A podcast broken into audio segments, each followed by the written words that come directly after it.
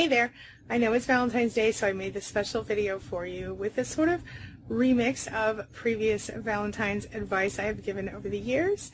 I hope you find it helpful. Valentine's Day is hard for just about anyone who's not in some kind of a loving, committed relationship. But when you are with a narcissist or you have been with a narcissist, chances are they're going to do one of four things for Valentine's Day. Number one, they're going to blow it out of the water and do it in, in an amazing, awesome way. But if that's the case for you, you're probably not watching this video because that happened early in the relationship during the love bombing phase. The other thing they're going to do is probably disappoint you if you're still in the relationship. And if they don't disappoint you, that's because they've already left. And they're going to go for the Hoover maneuver where they're going to try to suck you back in. In which case, they might make it pretty good for about 24 hours or less.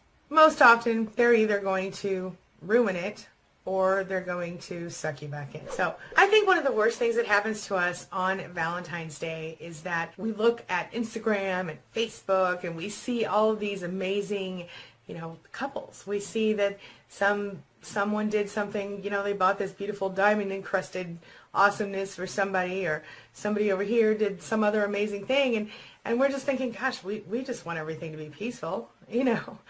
And when you're dealing with a narcissist, whether you're still with them or you've just recently left them, you're going through a lot in your head already. Valentine's Day just kind of feels like a poke in the eye with a sharp stick. It's not that great. So how do you deal with those feelings of maybe feeling a little jealous of other people's awesome relationships and things like that? Number one, the first thing you can do is try to either one of two things. Either be happy for people when you see that stuff and, you know, hit the heart button and feel positive things for those people because that could draw more positive things to yourself or don't look at that stuff.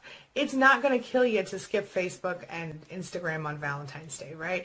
But if you need to, try to feel happy for those people if you do need to look. Definitely do not look at your narcissist stuff or the new supply stuff if you happen to have split up from the narcissist already. Another great idea for Valentine's Day is to get together with some friends who also aren't thrilled about Valentine's Day and kind of do like a non-Valentine's Day thing, a celebration.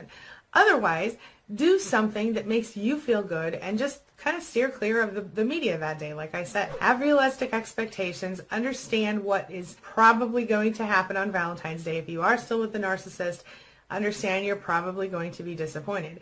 If you're not still with the narcissist, you need to prepare yourself for dealing with the Hoover. So what is Hoovering anyway? Just for those of you who don't know, the Hoovering technique was named after the famous vacuum cleaner, as you might have suspected. And it's one of the many common manipulation tactics used by narcissists. It's basically when a narcissist sucks you back into the relationship after they've gone no contact or after they have discarded you, whether that was intentional or otherwise and often after you have chosen to go no contact. They suck you back into the relationship or some version of it. It often begins innocently enough, sort of subtly, but it always happens with just one target, and that is to regain control of you in the relationship. Whether it's because they want you to be their backup supply, or it's because they want you to remain as their permanent primary supply. So here's a pretty ex- simple example of what hoovering looks like. Do you remember in the Peanuts cartoons when Charlie Brown would come along and try to kick the ball that Lucy was holding for him. Every time he'd try to kick it, she'd just pull it away and laugh and laugh and laugh and he fell on his head. Well, Charlie Brown did what any kid would. He, he would stop trusting her to hold the ball. But inevitably, Lucy would promise every time that this time she'd really let him kick that ball. And inevitably, she'd pull it away at the last second, and she'd bust out laughing again as he fell. This time I'm gonna kick that football clear to the moon! Hoovering usually begins after the devalue and the discard phases, when the silent treatment stops giving the narcissist pleasure, and when they're ready for more. More of that supply that you've been so good at giving them for all these months or years. Or it'll start when the narcissist knows that you're left or you're leaving and they fear that you won't return because they like your supply. Coffee time. I like coffee. Good stuff. Today we're going to talk about the truth of why a narcissist tries to get you back after they discard you, all right? Or after you discard them. Let's talk about it. So I can tell you how often my clients are like, oh, they're never going to come back. And then a month later, two months later, they're getting calls and the narcissist comes back. And they don't understand well, they, they were so horrible to me. They said the worst possible things they could say to me. Why does this happen?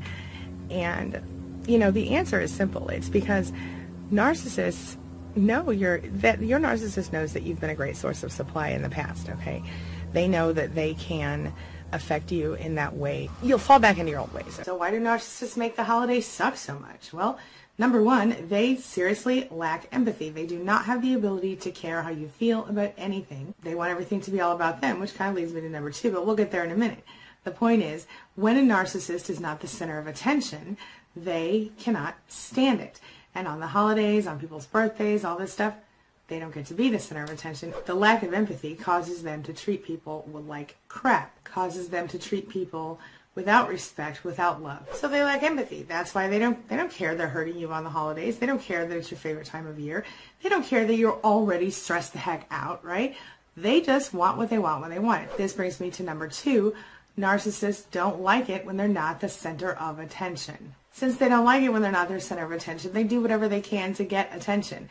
And since they have a lack of empathy, they don't care who they hurt in the process. If the narcissist acts sad or angry or miserable, that means everyone around them might cater to their needs. They want to be made happy, and you'll try to do everything that you can because you want to be happy on the holiday too. And if you've been in the relationship with them long, you're probably already stressing about this now.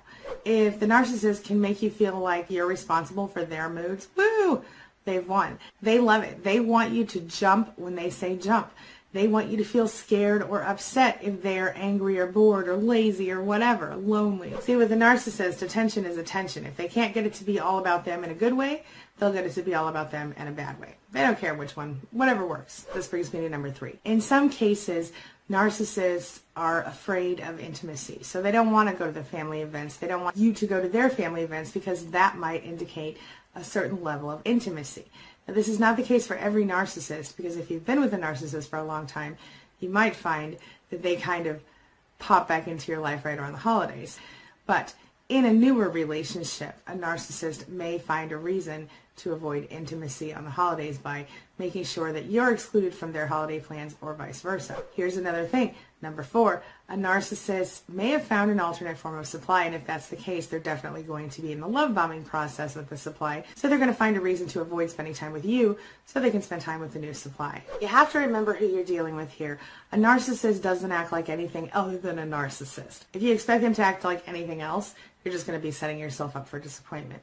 So if you're still dealing with a narcissist on a holiday this year, make sure you understand who you're dealing with. A lot of times, we kind of let the narcissist hoover us to bargain with us, right? We will try to create positive change in our relationships because right now they're, they're trying to get us back. So they're acting nice and sweet and kind. So we'll be like, well, I'll tell you what, I'll consider it, but you have to do X, Y, Z first. Or I have to see that you're trying. I have to see this or that or the other thing. And we think that because the narcissist seems so receptive, they seem so on top of stuff. They seem like they're so, yes, anything you want, I'll do that thing, but at least more so than usual. Well, our requests seem like they're going to be heard, but they're not. You got to understand, most of the time, any change that is created during a hoovering phase holiday or otherwise, is going to be short-lived. You're only going to be setting yourself up for disappointment in that situation. You have to keep in mind that as big of a jerk as the narcissist can be, they are a person with a personality disorder. They are a person with a personality disorder and mood swings, and they're rapidly swinging here and there and the everywhere, rapidly changing ideal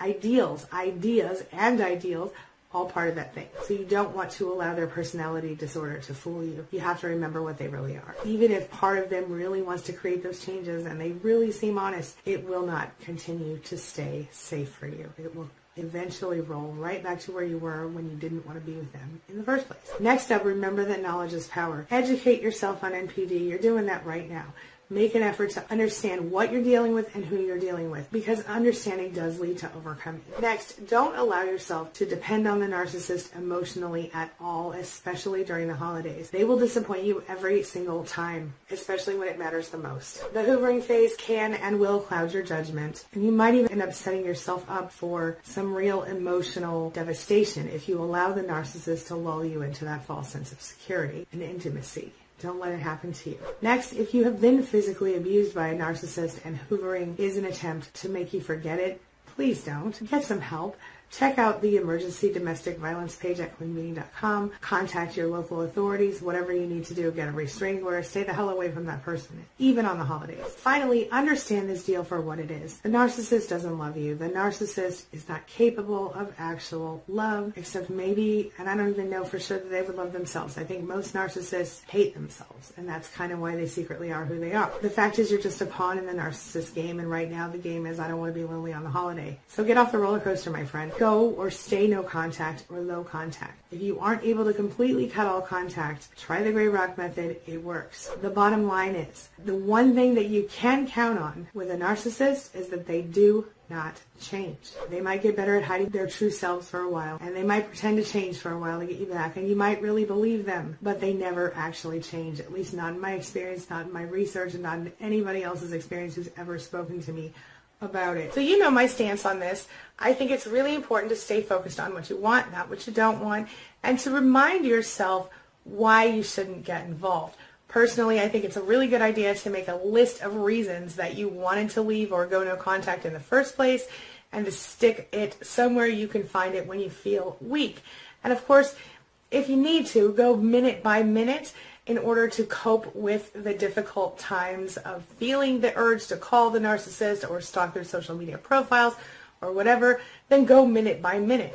Use pattern interrupts. Use different techniques to help yourself. This brings me to the question of the day. And the question of the day is, have you ever felt sorry for a narcissist? Share your thoughts, share your experiences, share your ideas in the comment section below, and let's talk about it. As always, thank you so much for being a part of my day and a part of my life. And hey, thanks for letting me be a part of yours. It really does mean a lot to me. And before I go, make sure you take a look at the videos I'm going to leave for you right there and right there. And while you're here, hit that subscribe button right over there so we can stay connected and continue on this healing journey together. I'll see you soon.